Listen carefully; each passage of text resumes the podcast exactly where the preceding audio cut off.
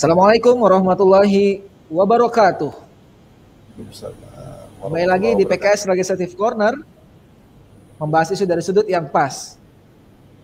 Seperti kita ketahui yang sudah tersebar di mana-mana, KPK di tanggal 1 April dua pekan lalu mengeluarkan sebuah keputusan yang cukup menggegerkan masyarakat Indonesia, yaitu SP3 BLBI.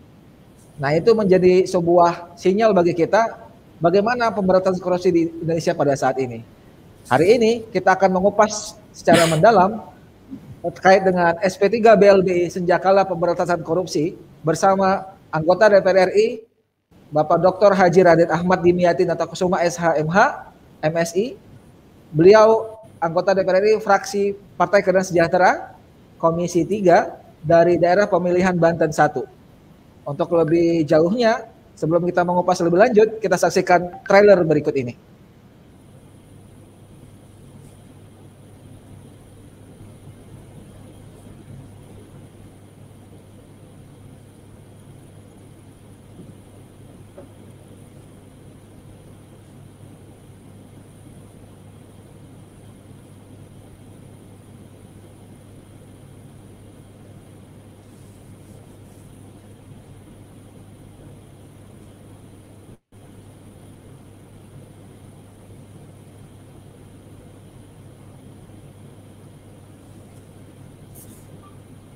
Komisi Pemberantasan Korupsi (KPK) menyetop dugaan tindak pidana korupsi dalam proses pemenuhan kewajiban pemegang saham Bank Dagang Nasional Indonesia atau BDNI selaku obligor BLBI kepada Badan Penyihat Perbankan Nasional atau BPPN dengan tersangka Samsul Nur Salim dan Icih Samsul Nur Salim.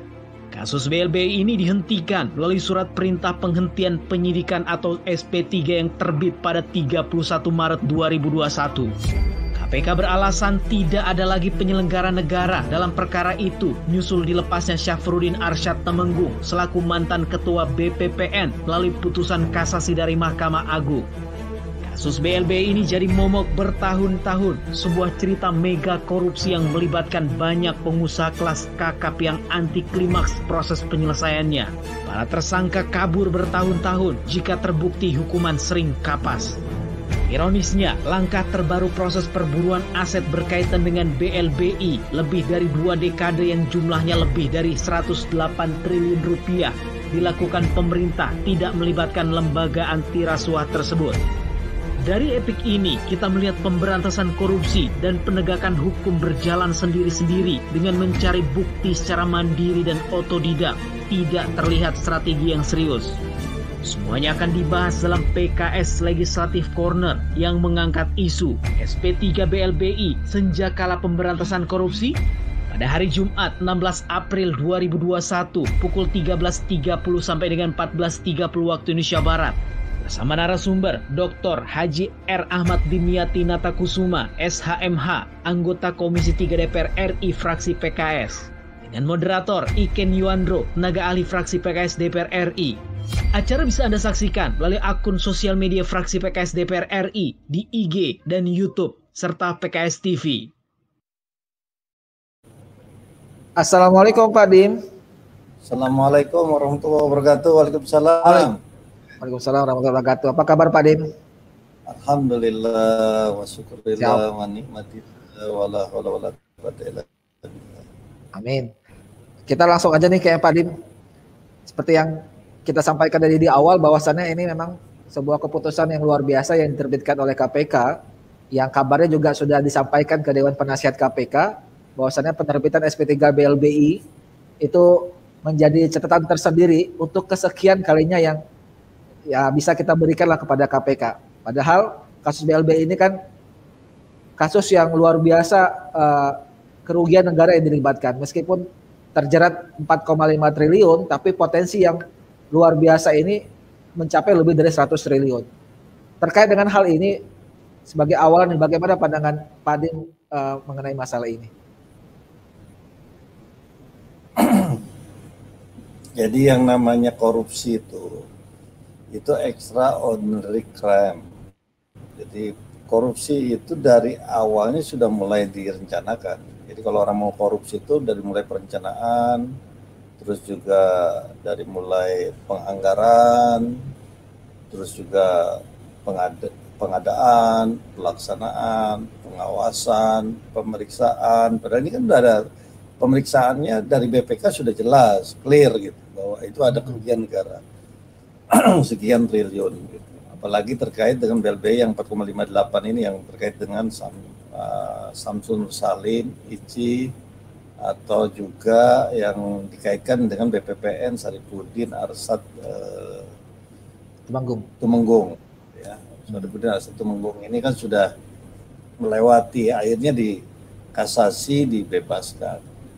PK ditolak dan lain sebagainya. Tapi itu tadi bahwa kalau kita lihat dari mulai perencanaan sampai dengan pemeriksaan itu sudah temu dan larilah penyidikan. Penyidikan ini ditangani oleh KPK. Biasanya KPK kalau menangani sebuah perkara sudah orang sudah give up, sudah nyerah dan sudah terbuka bahwa itu sudah memiliki cukup bukti, sudah memenuhi unsur tapi entah bagaimana tiba-tiba KPK sekarang mengeluarkan yang namanya SP3. Dan cepat-cepat mengeluarkannya. Biasanya KPK itu kalau orang bebas dia cari masalah lain. Kasus wali kota Makassar kan begitu. Dicari persoalan lain, cari begini sampai ketemu. Sehingga orang takut dengan KPK. Nah sekarang ternyata kok KPK bisa mengeluarkan SP3. Tapi itu tadi problemnya memang karena perubahan undang-undang Undang-Undang nomor uh, eh, 19 tahun 2019 ini perubahan terbaru dari Undang-Undang KPK memang inilah yang problem yang dari awal menjadi problem lah. Ini kalau kita lihat siapa sih inisiatornya siapa sih tujuannya apa sehingga ya tujuannya inilah. Kalau kita lihat kan kalau kita lihat impactnya ya inilah SP3 gitu. Undang-undang KPK ya. dikeluarkan untuk mengeluarkan SP3 ya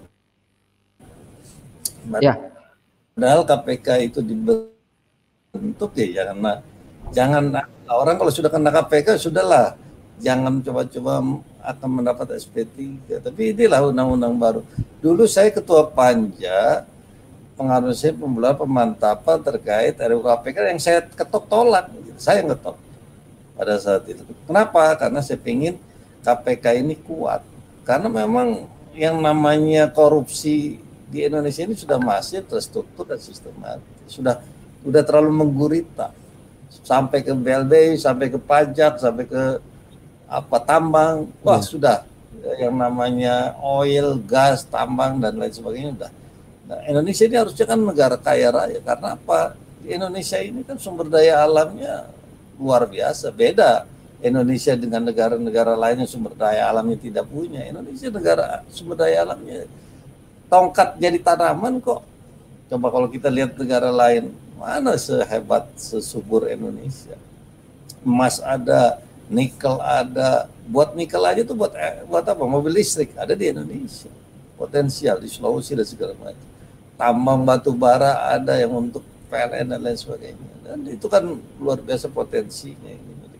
Tapi problemnya ya tadi, ya inilah kalau kita lihat kaitkan dengan Samsul Nur Salim Icih Samsul Nur Salim ya uh, sekarang di SP3 ya mereka bebas. Tapi kalau kita lihat uh, apa flashback ke belakang ya kalau kita lihat ini kan problem korupsi ini selalu sebelum pemilu gitu, sebelum pilpres. Iya, iya. Biasanya ini yang terjadi. Uh, dulu tahun ini ada apa Senturi, terus sebelumnya BLBI, Terus kemarin ada apa uh, apa uh, Jiwasraya, Jiwasraya. apalagi terkait dengan uh, banyak yang lainnya gitu. Jadi inilah kalau kita lihat selalu sebelum sebelum pilpres atau sebelum pemilu ada saja yang uh, ternyata menjadi apa menjadi bahan menjadi Betul. apa lancakan istilah gitu kan. kasus begitu. Kenapa demikian? Nah, kenapa demikian? Karena kebutuhan kebutuhan para konglomerat atau para cukong-cukong ini kan mencari untuk membantu, tapi dengan cara tadi merampok atau mengkorupsi atau memaling sebuah anggaran yang besar-besar di mana adanya di situ di digelontorkan. Nah inilah kadang-kadang eh, lemahnya ya daripada negara ini. Ah, kemudian Jadi saya setelah eh, saya berharap eh, udah, udah, udah. saya berharap bahwa eh, apa problematika ini mudah-mudahan ke depan tidak terjadi. Nah problem Sabdul Salim, Icih, Sabdul Salim itu kan nggak pernah diperiksa. Sekarang ini kalau orang mau disangkakan oleh KPK, oleh sangkakan oleh penegak hukum, kabur aja dulu. Nanti kalau udah SP3 pulang lagi gitu. Nah ini problem ini. Main aja. Nah, ini Kebiasaan baru jadinya ini. Nah, ini presiden buruk gitu loh bagi penegakan hukum di negeri ini. Maka hukum itu, penegakan hukum itu, itu tidak bisa sendiri. Maka penegakan hukum itu pertama problemnya ada di birokrasi. Birokrasi itu siapa? Bisa eksekutif, bisa legislatif, bisa yudikatif, itu di birokrasi. Nah birokrasi ini nggak bisa berdiri sendiri, korupsi sendiri nggak bisa. Pasti ada yang namanya pihak eh, kedua. Pihak kedua itu ya white collar crime tadi. White collar crime siapa? Seperti Samsul Nur Salim, ya, atau banyak lagi seperti Onggoh gitu ya. Dan banyak lagi nah, kasus Kasus Raden Priyono aja kasus kondensat. Ongko kan nggak pernah hadir, uh. ya pakai uh. in absentia. Nah kenapa ini nggak pakai in absentia? Nah ini yang jadi. Kalau kita lihat ini kan uh, apa kasus besar dia diam dan membela. Yang nggak kebagian, nah ini akan teriak gitu. Nah ini lambat laun juga menjadi bom waktu, snowball gitu ya. Nah, jadi saya berharap seperti itu. Nah, maka Cukup nggak kira-kira yang namanya uh, birokrasi, terus white collar crime tadi, cukong tadi, atau pihak ketiga, kedua pengusaha tadi, korupsi nggak akan bisa tanpa didukung oleh penegak hukum, oknum penegak hukum. Yeah, yeah. Kenapa harus ada oknum penegak hukum? Kalau oknum penegak hukumnya keras, tegas, takut ini. Wah, takut kita dihukum. Jelas, jadi semua nggak bisa lagi tertutup kan semua terbuka mata lebar semua seperti di akuarium tidak bisa sekarang ini uh, setengah-setengah oknum itu ada di mana-mana. Ada oknum di kantor pajak ada oknum di kementerian keuangan ya, ada oknum di BPK ada oknum di uh, penegak hukum dan lain sebagainya. Ada oknum itu. Nah namanya problemnya sekarang ini ya permainan itu ya tiga kaki kita jadi dengan sendirinya inilah yang akan merusak bangsa dan negara. Nah, Undang-Undang KPK ya, pasal 40 memang membolehkan yang namanya uh, eh, SP3. SP3. Inilah yang memang keluar SP3 ini karena undang-undang itu. Dan undang-undang itu disiapkan yang buat ini kayaknya, buat hadiah Samsul Nur Salim sama isi Samsul Nur Salim. Ini yang jadi problem. Nah, kita lihat KPK, jujur saja di KPK itu uh, sekarang undang-undang baru memang tidak sekuat dulu, tidak sekuat dulu, tapi masih ada kekuatan. Tapi itu tadi ya alasan alasan yang sama KPK kan hukumnya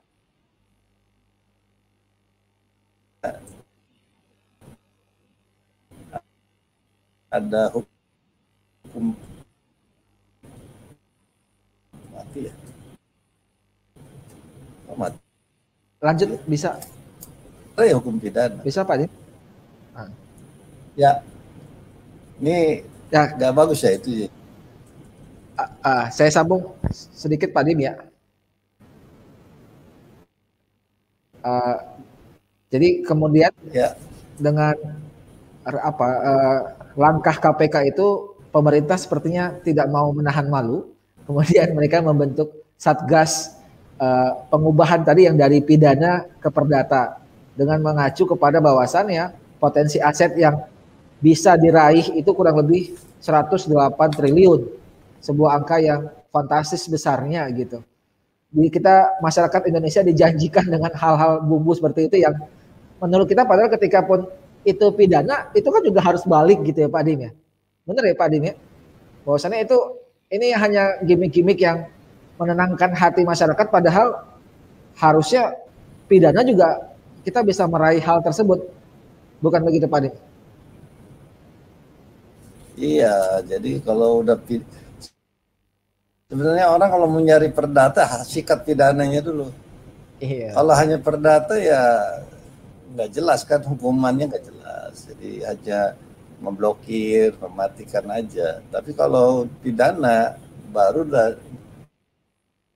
begitu terjerat pidana baru kita berharap ada uh, pengembalian keuangan negara.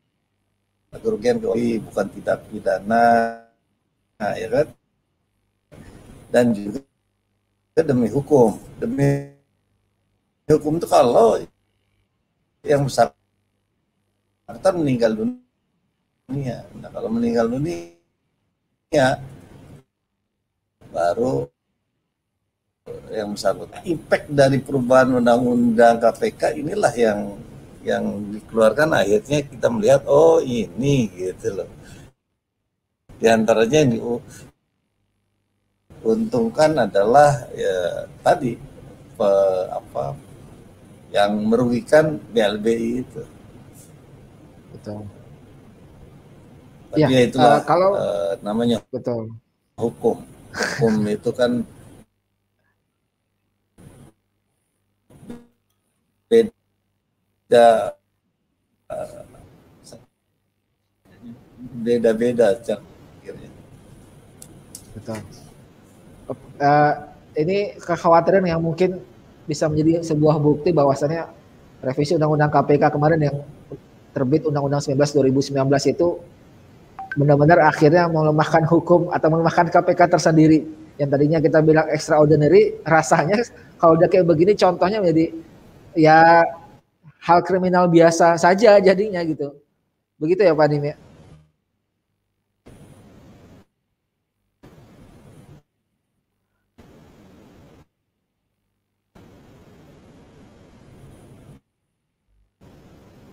ya ini jadi jurispruden ya uh, longgar ya, yang ditangani KPK itu belum tentu benar gitu.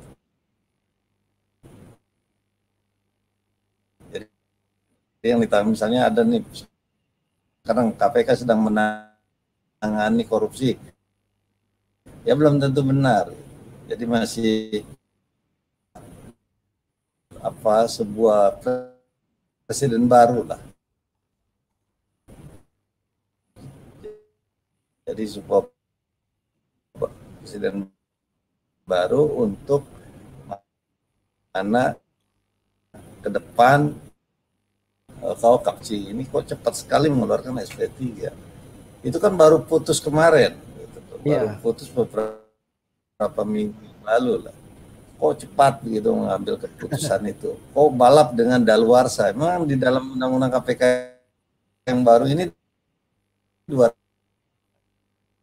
tahun. Nah, dua tahun.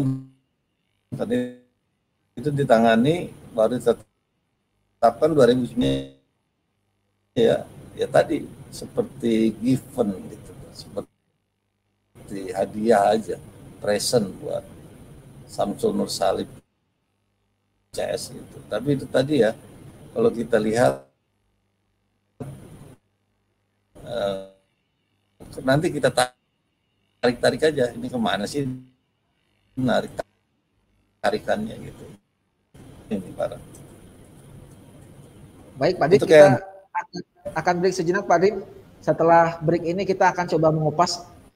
Menurut Pak Dim ini kayaknya sebuah sinyal pemberantasan korupsi kita menjadi benar-benar ya terjun bebas gitu setelah indeks korupsi kita semakin rendah ya, turun. Kemudian juga uh, dengan kasus-kasus begini, meskipun kemarin kita di luar dihadiahkan luar biasa penangkapan menteri, tapi rasanya ternyata di balik udang itu ada batu rupanya. Nah ini yang mesti kita waspadai dan uh, nanti kita coba kupas lebih lanjut di Komisi 3 atau seperti apa di DPR RI untuk mengawal hal tersebut. Kita beri sejenak, kita kembali lagi setelah pesan-pesan berikut ini.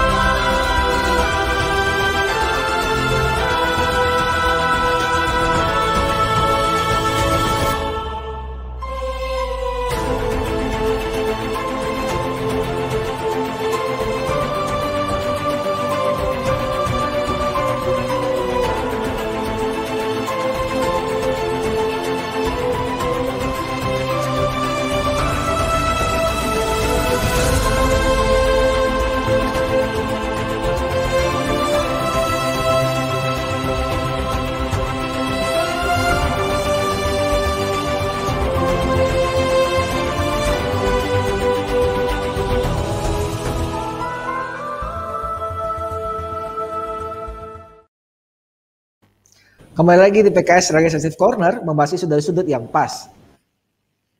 Kita masuk ke sesi kedua nih Pak. Uh, seperti yang kita sampaikan di awal tadi di sesi pertama bahwasannya ini rasanya menjadi sebuah anti klimaks dan pembuktian bahwasannya memang revisi undang-undang KPK yang menjadi undang-undang baru 19 tahun 2019 itu menjadi pembuktian uh, rezim atau pemerintah saat ini sedang memberikan sebuah tren terjun uh, dalam pengelolaan korupsi. Padi memandang ini sinyal yang mesti kita apa ya kita perbaiki atau seperti apa ke depannya ini Padi?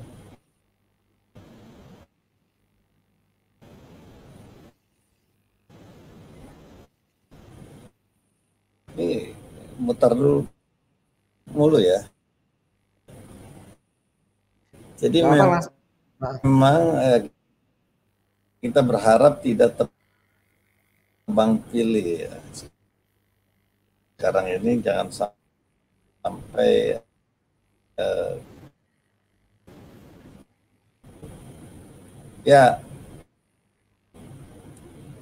jadi dengar ya sekarang dengar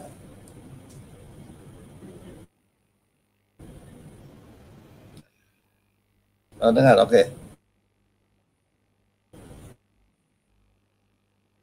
Jadi kalau, kalau kita lihat apa kata Babe itu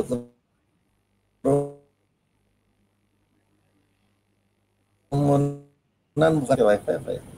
Nah ini muter terus nih signal nih. Merdekaan signal nih belum nih. Jadi eh, problem yang ada sekarang SP3 sebetulnya bisa juga dicabut apabila uh, ada novum, ya, ada temuan baru, ada novum itu dan juga itu berdasarkan pra peradilan. Tapi emang berat lah untuk mencapai ke sana. Apa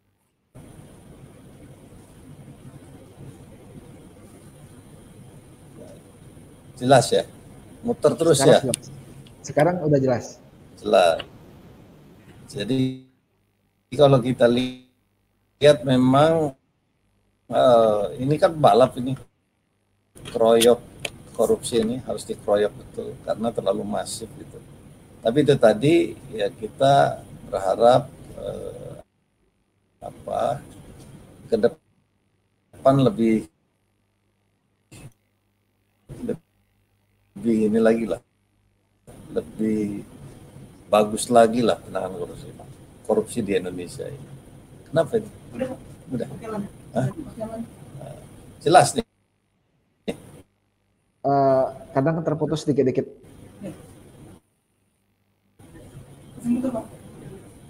Kan? Oke, sekarang oke okay, Pak Din. Lanjut ya. ya. Saya udah ngomong nah. panjang itu, kamu terus. Iya. Udah kok kita juga Lalu. masuk kok sebagai sebagian masuk pak. Oke okay, ya. Sebagian besar. Nah, oke. Okay. Ya. Nah dari dari tadi yang keluar ketika keluar novo baru ini memang itu menjadi sebuah hal yang keniscayaan bagi kita semua. Tapi memang uh, kita bisa waspadai ini jangan terulang kembali di kasus-kasus yang lainnya ya. begitu ya, Kading ya. Jadi bahwasannya ketika uh, undang-undang baru itu yang me menghadiahkan SP3 boleh dikeluarkan oleh KPK itu seolah-olah menjadi hadiah yang berharga bagi para koruptor di di negara kita. Tadi seperti kata Pak dibilang koruptor itu tidak hanya pelaku sendiri tapi juga sudah ada melibatkan internasional bahkan gitu. Nah, ke depannya Pak Dim, uh, usaha kita untuk merevisi ini adalah wacana lagi Pak Dim di di komisi gitu. Bahwasannya ini bisa menjadi presiden buruk kita bahwasanya bukti hukum ini ya menjadi kewaspadaan kita ke depannya gitu atau karena ini perjuangan masih teman-teman di luar di luar di luar parlemen untuk me, apa ya menguji ini di MK tapi di dalam parlemen mungkin ada sebuah wacana atau minimal ketika ketemu KPK nanti mungkin bisa disampaikan di komisi bagaimana itu Pak Din?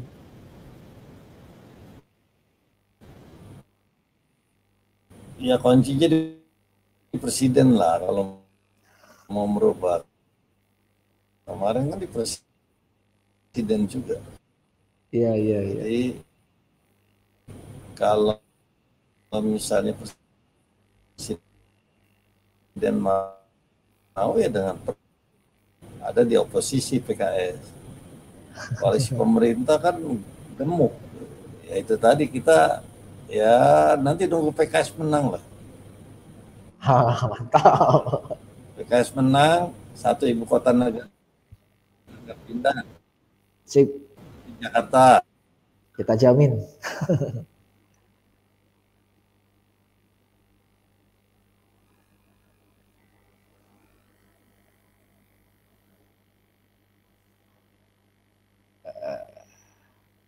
Mohon maaf sebentar seperti ke Padim terputus.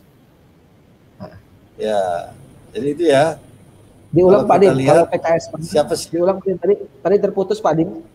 Jadi tadi yang terputusnya ketika PKS menang, kalau ibu kota negara tidak, tidak jadi pindah. Undang-undang KPK kembali ke awal. PK yang lama. Kedua, kalau PKS menang, ibu kota negara. Setelah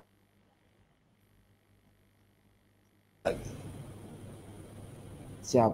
Ini bisa menjadi perhatian juga bagi audiens yang menyaksikan ini dari kanal-kanal kita ya, bahwasannya itu, kita sangat concern. Ibu kota negara tetap di Jakarta. Jadi nggak pindah itu. Kita nanti uangnya buat rakyat, buat masyarakat sebesar-besarnya. Doakan PKS menang 2024. Amin. Ya ASN nggak usah takut, ASN dukung PKS lah yang ada di Jakarta yang ada di polisi ini dukunglah PKS supaya ibu kota tetap di Jakarta. Termasuk oh. rakyat masyarakat Jakarta, Banten, Jawa Barat dan sekitarnya. Kejauhan ke sana. Kalimantan itu iya, kejauhan. Yeah, yeah. ada apa-apa juga di sana. Masih infrastruktur yang besar. Apalagi akan menghabiskan biaya lebih dari 600 triliun. Ini kan luar biasa. Jadi kita berharap ya apa Indonesia bisa maju, bisa berkembang dengan baik dan kita betul-betul mengawal itu. Maka PKS ada di oposisi untuk tujuannya untuk kesejahteraan keadilan masyarakat dan untuk KPK juga. Nah, saya yakin orang-orang yang dalam KPK pingin KPK ini seperti undang-undang yang lama. Kembali independensinya ter terukur. KPK itu hanya laksana kan petugas-petugasnya, komisionernya maupun eh, orang-orang uh, yang di dalam KPK itu kan hanya pelaksana dari undang-undang yang ada. Jadi ya bagaimana eksekutif dan legislatif saja menerbitkan apa membuat sebuah produk undang-undang. Mereka hanya melaksanakan. Ah, uh, mungkin tadi aspirasi dari masyarakat juga Pak Dim terkait dengan KPK ini memang sebuah lembaga anti rusuh yang benar-benar extra crime ordinary ya. Jadi uh, jangan sampai ketika perlahan-lahan ini seperti halnya sama dengan kejaksaan yang sudah berjalan seperti biasa, lama-lama akhirnya nggak diperlukan lagi KPK ini, begitu Pak Dim. Kekhawatiran ini sampai juga ke komisi atau ke Padim. Jadi KPK itu adalah salah satu penegak hukum yang posisinya sebagai lembaga negara. Awalnya ya, lembaga negara yang independen. Sekarang juga sepertinya seperti itu, tapi secara tidak langsung karena KPK itu adalah masuk ranah eksekutif. Sama dengan Kejaksaan Agung, sama dengan kepolisian. Ranahnya masuk ke kamar eksekutif. Eksekutif ya otomatis di bawah pengendalian presiden beserta ya aparaturnya. Jadi maka dengan sendirinya KPK eh, tidak eh, apa tidak ada di kamar tersendiri. Sebelumnya lembaga negara kan kenapa demikian? Karena memang para pejabat-pejabat yang ada di bawahnya bukan ASN juga. Bisa diambil dari ASN, kejaksaan, dari BPK, BPKP dan dari unsur-unsur lain. Nah, sekarang memang eh, yang ada di KPK ya ASN. Petugas-petugasnya adalah ASN, aparatus sipil negara. Nah, misalnya dia dari kejaksaan atau dari kepolisian yang masuk kepada sipil tadi aparatur sipil maka oleh sebab itu ya KPK sekarang mau tidak mau bisa harus menyesuaikan dengan undang-undang yang ada tidak salah bagi mereka Baik, uh, siap uh, Pak Dim. Nanti kita akan masuk, kita break sejenak, kita akan masuk sesi ketiga. Kita akan mengupas lebih jauh kira-kira tadi seperti yang Pak Dim sampaikan di awal, memberikan sinyal ketika PKS menang, nanti penegakan hukum kita itu seperti apa ke depannya, khususnya terkait dengan pemberantasan korupsi ini. Begitu pemirsa sekalian, kita akan sejenak, kita ketemu lagi di sesi berikutnya.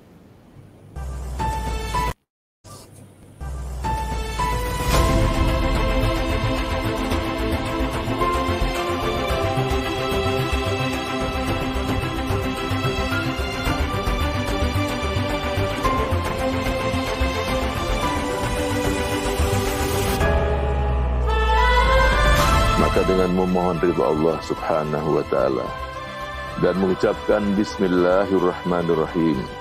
Saya menyatakan acara mimbar demokrasi dan kebangsaan resmi dibuka, dibuka.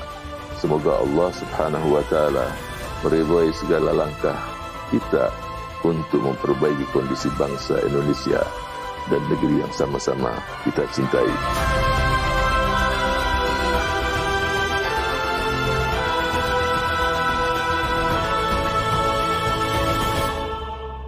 Acara Mimbar Demokrasi dan Kebangsaan ini adalah rangkaian program uh, dan agenda strategisnya praksi PKS. Mimbar ini memang sengaja kita buka sebagai ruang untuk membahas masalah-masalah fundamental demokrasi dan kebangsaan dalam perspektif yang jernih dan mencerdaskan.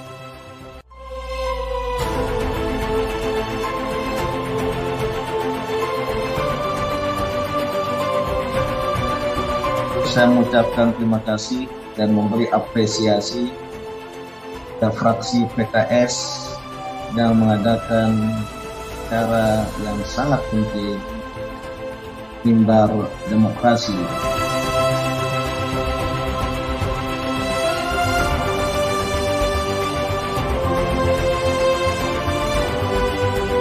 Pertama tentu kami semuanya berbahagia untuk hadir dalam acara ini. Acara mimbar demokrasi dan kebangsaan yang diinisiasi oleh fraksi PKS di DPR.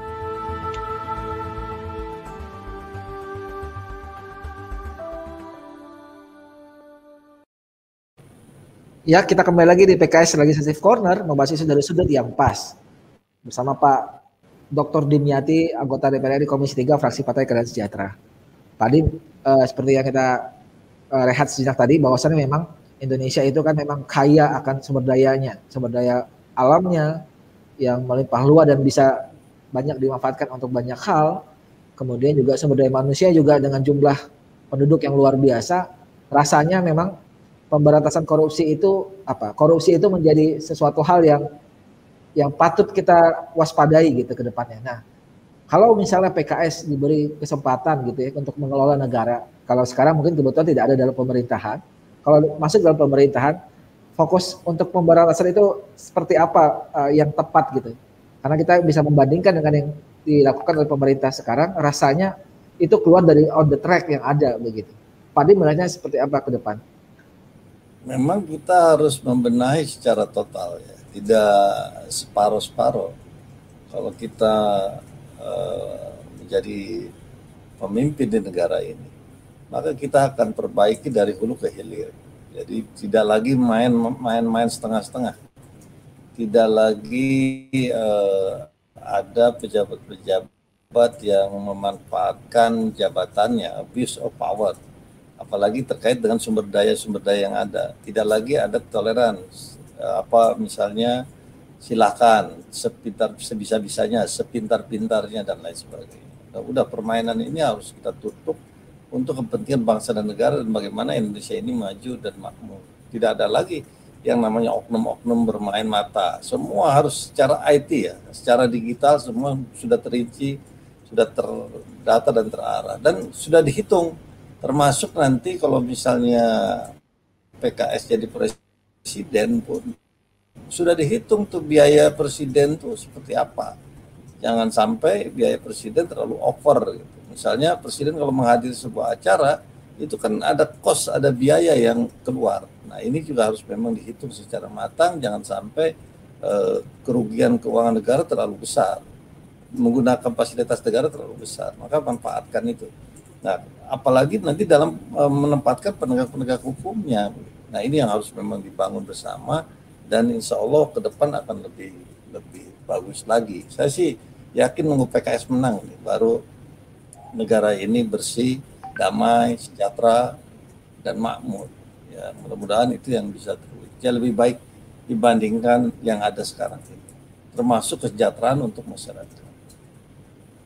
Tidak ada lagi permainan-permainan bantuan-bantuan yang dipolitisasi, bantuan-bantuan yang disalahgunakan. Nah, itu yang harus memang dibangun ke depan gitu ya. Karena ini sudah korupsi itu sudah masif terstruktur dan sistematis sudah terlalu merajalela sampai ke tingkat level yang paling bawah. Nanti dibuat lagi aturan-aturan mekanisme-mekanisme yang ada. Utang negara juga harus diperhatikan. Nah, utang negara ini makin lama makin besar. Dengan kasus BLBI SP3 berarti utang negara udah harusnya kerugian negara ini kan bisa ketutup begitu dia kena pidana, dia kena uang segera dikembalikan atau di apa disita oleh negara maka itu bisa digunakan. Sekarang tidak. Maka sekarang e, negara itu penyidik itu yang menangani BLBI menggunakan opsi dengan perdata ini kelihatannya ya. Jadi nanti jaksa yeah. pengacara negara itu e, untuk gugat perdata kepada yang bersangkutan itu. Ini akan lari seperti itu. Karena pemahamannya ini kan ada hukum pidana hukum perdata dan hukum administrasi mana yang mau dipakai kayaknya pemerintah sekarang lebih condong ke perdata. Kalau perdata ya sulit gitu untuk meraihnya kecuali dia terkena pidana baru biasanya mau dia membayar atau mengembalikan atau negara bisa menyita. Nah kalau sekarang kan sulit untuk mendeteksi mendata itu semua. Betul. Gitu uh, bahkan dijanjikan sama Menteri Hukum dan HAM itu sampai 2023 uh, eh, Satgas untuk meraih aset yang tadi yang diprediksi hingga 100 triliun tadi itu. Rasanya itu uh, sebuah bumbu-bumbu yang lain. Gak apa-apa lah itu apa Satgas kan pasti ada honor juga. Satgas pasti ada apa ada cara-caranya juga. Ya, itu tadi ya kita ustunjun mereka mendata lah. Setidaknya sudah punya data untuk siapa saja yang bisa segera mengembalikan kerugian keuangan negara. Tapi itu tadi problem di kita itu kan dana ini eh, ke mana-mana. Saya sih melihat dana ini ada masuk ke pejabat, masuk ke oknum, masuk ke eh, apa macam-macam lah. Ya kalau kita buka secara lebar ya banyak. Tapi itu tadi ya itu kita harus betul-betul mengawal ini semua. Tapi ya sudahlah, kadang-kadang kita kalau terlalu pesimis kita repot, kita optimis saja. Optimis, insya Allah negara ini akan maju ke depan. 2000, sekarang 2021, insya Allah nanti 2025 ke atas Indonesia ini akan maju. Dan Indonesia ini terbebas dari permasalahan-permasalahan yang ada, termasuk eh, permasalahan kasus korupsi, COVID, terus apalagi bicara alam dan lain sebagainya insya Allah lah akan segera pulih. Tapi tadi asal PKS bisa berkuasa itu aja. Siap. Ya amin. Uh, tadi kita juga kan penguasa-penguasa itu lagi itu lagi tetap begini. Nah maka harus ada perubahan, harus ada reformasi. PKS juga jangan di oposisi terus. PKS harus ada di kekuasaan ke depan ini. Ya. Insya Allah, Insya Allah PKS Amin. Termasuk tadi Pak Dim ya ketika PKS nanti berkuasa atau pemegang pemimpin nasional itu warisan-warisan terdahulu korupsinya juga bisa kita coba korek kembali begitu Pak Dim ya. Ya memang ada ininya, ada tengah tenggat waktu. Hmm. Jadi kalau korupsi itu tidak mungkin ah, sampai yang sudah di bawah 20 tahun itu dikorek gitu itu ada ada luarsanya. Nanti kita lihat mana yang harus di, diperhatikan. Ini yang 20 tahun ke atas. 20 tahun ke atas itu masih bisa dibuka, masih bisa dilihat. Nah itu yang masih bisa dikembalikan. Eh, Setidaknya rule-nya betul, rule of law-nya betul. Nah, maka restartnya betul. Kan negara ini negara hukum. Maka prinsip rule of law itu ada beberapa prinsip, namanya supreme of law, pegangannya konstitusi. Kedua adalah equality before law, itu adalah kesetaraan. Terus juga ada beberapa eh, pemahaman-pemahaman lainnya yang terkait dengan bagaimana keadilan bisa terwujud. Nah itu yang harus dibangun gitu bersamaannya. Nah intinya adalah bagaimana negara ini menjadi welfare, menjadi sejahtera, menjadi lebih bagus lagi, lebih baik lagi.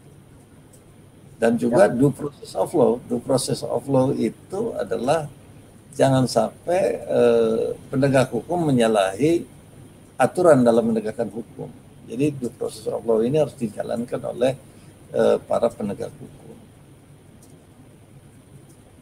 Ya, uh, begitu memang kita khawatir memang salah satu juga ekses dari perubahan undang-undang KPK itu kan memang uh, tim di KPK itu orang-orang di dalam KPK menjadi ASN yang tadi Pak dibilang. Eh, jadi PKS menang Allah undang-undang KPK kita kembalikan. Nah, itu dia.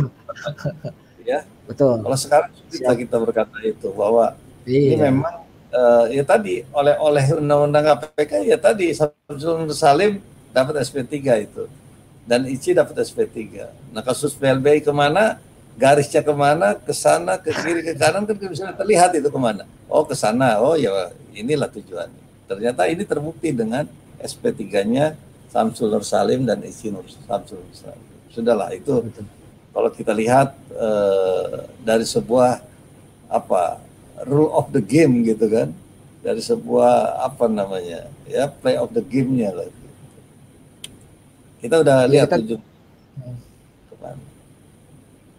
Yang case Harun Masiku juga begitu kayaknya nih Pak Dim tanda-tanda sinyal ketika dua tahun tidak selesai menurut nah, undang yang baru itu lah kalau orang yang dicari betul bakal ketangkap kalau orang yang nggak dicari betul ya kita udah lihat lah ini ini problem yang ada ini negara ini.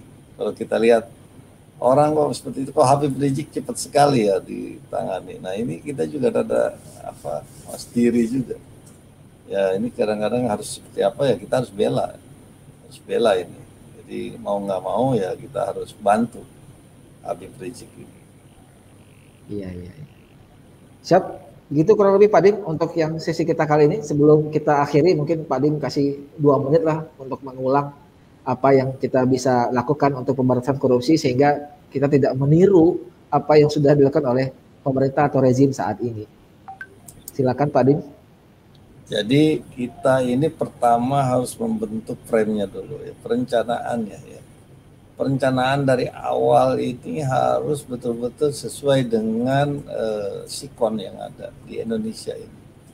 Maka sebuah pemimpin itu harus membentuk perencanaan besar. Jangan separuh-separuh. Indonesia ini mau dibawa ke mana? Mau dibangun seperti apa? Dibuat perencanaan yang besar. Perencanaan ini yang harus matang. Perencanaan ini jangan punya tujuan tertentu kalau dari mulai dari awal perencanaan ini menguntungkan, dia bentuklah perencanaan. Misalnya uh, dia membuat perencanaan membentuk sebuah apa uh, lingkaran lah gitu misalnya. Terus lingkaran ini dia mau comot-comot ada untungnya. Nah itu dari awal rusak ini negara. Maka perencanaannya harus betul-betul sesuai kafah gitu. Harus sesuai dengan apa tujuannya.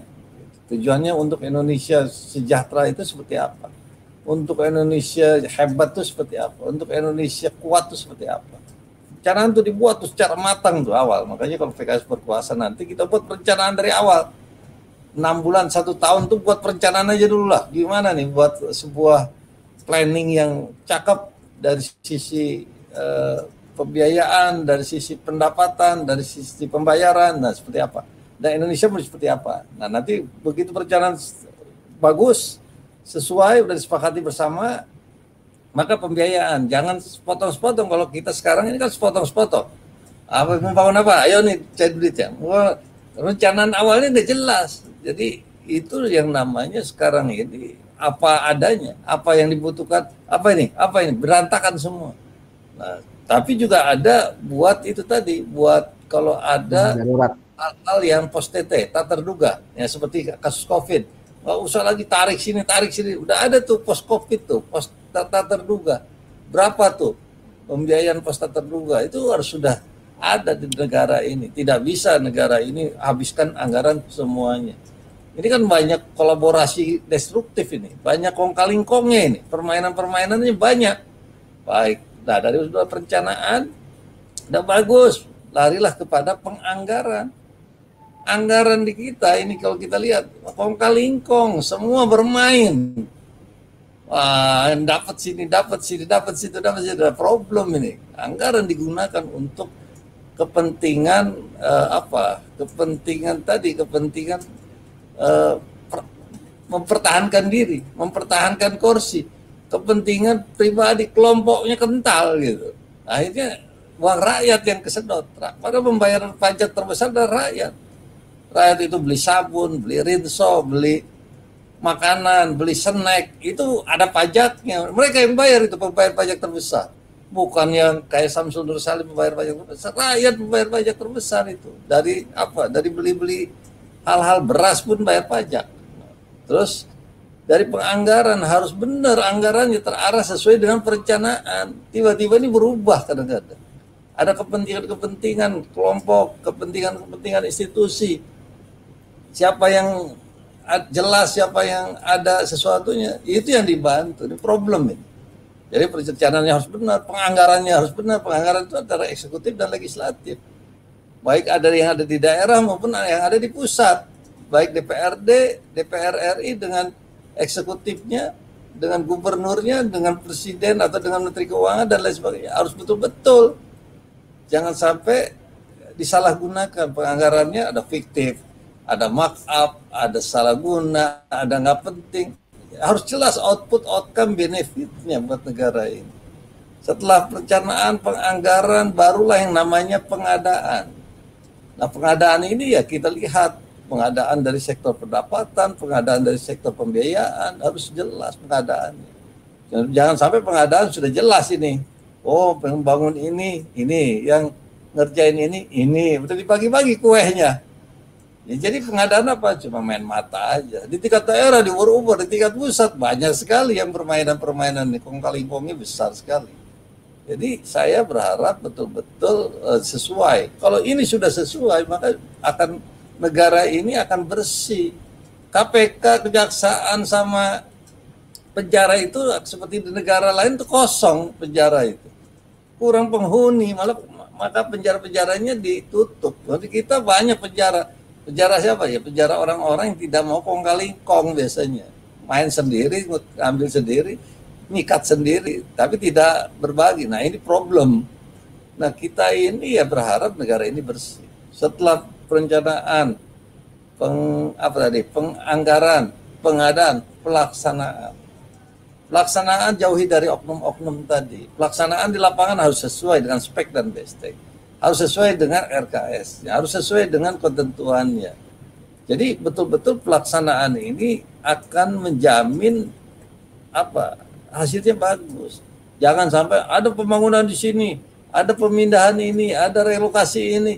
Oh cari untung semua dari pembebasan lahannya untung, dari pembangunannya untung, semua di, dicari untung, cari lebihnya. Untuk kepentingan apa? Untuk kepentingan politik, mempertahankan kursi. Oh, udah macam-macam. Apa untuk kepentingan income dan lain sebagainya. Ini problem yang ada. Maka kita berharap ya tadi harus betul-betul sejalan. Pelaksanaan sesuai dengan perencanaan yang ada. Jangan sampai pelaksanaan berbeda dengan perencanaan yang ada. Siapa kalau kita lihat ya oknum-oknum tadi, siapa cukong-cukong tadi, siapa X ya tadi yang white collar crime tadi. Nah white collar crime sendiri ya nggak bisa juga kalau tanpa cuk, kalau tanpa birokrasinya. Siapa birokrasi ya? Birokrasi ya udah macam-macam itu di dalamnya. Nah, main sekarang ini boleh dengan penunjukan, boleh dengan oh, udah macam-macam. Terus kantor pajak seperti apa? Dipermainkan lagi dengan per, tidak sesuai dengan perencanaan pendapatan tadi. Perencanaan ini berapa, ini berapa tidak sesuai. Nah ini yang menjadi apa serba serba sikon yang ada memang sudah seperti ini. Gitu. Nah ke depan PKS pernah harus dirubah. Setelah itu pelaksanaan apabila hasilnya tidak bagus bagaimana bisa bagus? Kalau dari mulai perencanaan, penganggaran, pengadaan, pelaksanaan sudah semuanya udah di apa udah permainan-permainan bagaimana bisa hasilnya maksimal. Ya, tapi ya mau nggak mau ya udah gimana hasilnya dia udah udah udah apa udah kasat mata gitu. Nah ini yang harus memang harus berani menerobos itu. Menerobos itu untuk apa? Untuk preventif pencegahan dari sekarang. Daripada penindakan dengan pencegahan dari sekarang. Preventif better than cure. Pencegahan lebih baik daripada pengobatan. Setelah itu dilakukanlah yang namanya pengawasan. Pengawasan oleh siapa? Oleh inspektorat. Inspektorat banyak yang esprit the cop. Itu membela korupnya ya, kalau ini tadi kerumunan dengan kerumunan beda. Kerumunan ini masalah kerumunan ini nggak masalah. Dari kerumunan beda dengan kerumunan. Ini juga cop kalau korupnya dia bela. Kalau kelompok ya dia bela. Kalau enggak disikat habis begitu. Nah ini yang harus memang harus dibersihkan dan tidak ada tebang pilih. Dan pengawasan eh, tadi oleh inspektorat, oleh siapa lagi? Oleh BPKP. Nah ini harus betul-betul dilaksanakan. Makanya nanti kalau PKS jadi penguasa tertinggi di negeri ini harus yang namanya BPKP dan inspektoratnya itu harus jalan. Harus sebagai mata telinganya presiden, kepala negara. Dan itu harus dibersihkan. Kalau merugikan negara, merugikan rakyat, itu yang harus dilibas. Udah nggak main mata-mata lagi mau dia pendukung, mau dia pengusung, mau dia harus demi negara ini. Konsensusnya begitu. Terus setelah itu baru Pengawas. setelah pengawasan pemeriksaan. Nah, pemeriksaan ini oleh BPK. BPK ini diberikan oleh Undang-Undang Keuangan Negara ada satu-satunya sebagai badan pemeriksa keuangan negara harus bersih mereka jangan main-main juga, jangan oknumnya tebang pilih juga. Saya lihat ada juga begitu. Kalau yang ini sikat, yang ini teman, yang ini kawan, yang ini relasi, yang ini jelas, yang ini jelas. Kacau juga tuh oknum itu. Dan saya berharap BPK-nya betul-betul nanti ke depan harus uh, dibuat sedemikian rupa BPK itu adalah lembaga yang betul-betul super body dan bersih gitu untuk melakukan pemeriksaan, melakukan audit, eksternal audit. Kan ada internal audit, ada eksternal audit setelah pemeriksaan barulah yang namanya penyidikan. Itu harus hasil BPK. Kalau kata BPK ini ada kerugian negara, ini ada kerugian, ada pendapatan yang di apa disalahgunakan, ini ada penggelapan. Itu BPK. Nah, tapi kan orang nggak percaya nih kadang-kadang sama BPK juga karena BPK hanya uji petik. Tidak semua dia lakukan pemeriksaan. Nah, ini yang harus memang dikaji secara mendalam apalagi sekarang kebanyakannya ya orang-orang politik kan di dalam gitu. Ya itu tadi problem yang ada yang seperti ini. Tapi tapi ya itu tadi karena memang uh, undang-undangnya membolehkan begitu. Nanti kita lihat, kita revisi, kita kaji secara mendalam karena pemerintah itu punya 50% ketentuan. Kalau nanti kita jadi uh, pimpinan negeri ini ya tadi kalau undang-undang nggak sesuai perpu, undang-undang nggak sesuai perpu, itu aja sudah. Ganti perpu. Oh, itu loh. Kenapa? Kita mau negara ini bersih negara ini maju. Nah tapi pelan-pelan memang handicapnya besar nah apabila dalam pemeriksaan itu uh, pemeriksaan itu ada misalnya kan pemeriksaan itu dim dim itu daftar inventaris masalah ya ya itu berarti bagus nggak ada masalah ti berarti dimyati nih ti-nya tidak berarti ada problem dalam pemeriksaan itu Nah, begitu ada pemeriksaan ada problem tadi, larilah ke namanya ke penyidikan. Udah berapa tuh P-nya tuh? Banyak sekali tuh. Penyidikan. Nah, penyidikan itu dibagi oleh oleh PPK itu ini untuk ke KPK, ini untuk ke apa? kejaksaan, ini untuk ke polisian. Tinggal dibagi mana nih? Sekarang ini kan kadang-kadang beririsan tabrakan nih. PPK, polisi, jaksa, KPK tabrakan beririsan. Nah, nanti ke depan dipadukan gimana supaya tidak beririsan, supaya kondusif, kolaborasinya konstruktif, menyatukan, mengeroyok yang namanya kejahatan-kejahatan yang ada. Nah, itu yang harus dilakukan. Tinggal nanti BPK apa KPK eh, polisi jaksa itu tinggal nanti ngundang namanya PPATK. PPATK lebih hafal dengan transaksi keuangan Ya, kalau tidak masuk ke transaksi keuangan ya tadi dengan CCTV tadi dengan apa mata telinganya penegak hukum di lapangan. Nah itu yang harus dibahas. Tapi memang problem di kita ini salari terlalu kecil problemnya kesejahteraan kecil ya tadi nanti nanti kita benahi bagaimana yang layak salary income pendapatan take home pay-nya itu yang wajar itu. Nanti dari pos mana yang harus dibangun? Nah, ini yang harus dibenahi. Termasuk sumber daya alam dari mulai apa? migas. Terus juga terkait dengan uh, tambang. Terus juga mining ini. Mining banyak kita luar biasa. Terus juga terkait dengan uh, sumber daya alam lainnya, terkait pengelolaan lainnya Nah ini yang harus dibangun dari sumber income-nya di sini, sumber pendapatannya ini, sumber pembiayaan ini. Nanti kita hitung, ini harus balance gitu. Jangan sampai kita ngutang terus. Kalau kita ngutang terus sampai kapan ini? Kasihan oh, rakyat. Negara ini bisa-bisa terjual ke negara lain karena nggak bisa bayar hutang. Ini yang problem. Jadi jangan mikir sekarang, mikirnya next ke depan. Jangan mikir short term. Kita harus long term. Mid term aja udah mulai pertengahan ini kita harus berpikir ini kan lain. Sekarang ini orang berpikir jabatan lima tahun ya lima tahun aja yang penting selamat dan selamat aja dah ada bisa 20 tahun ke depan.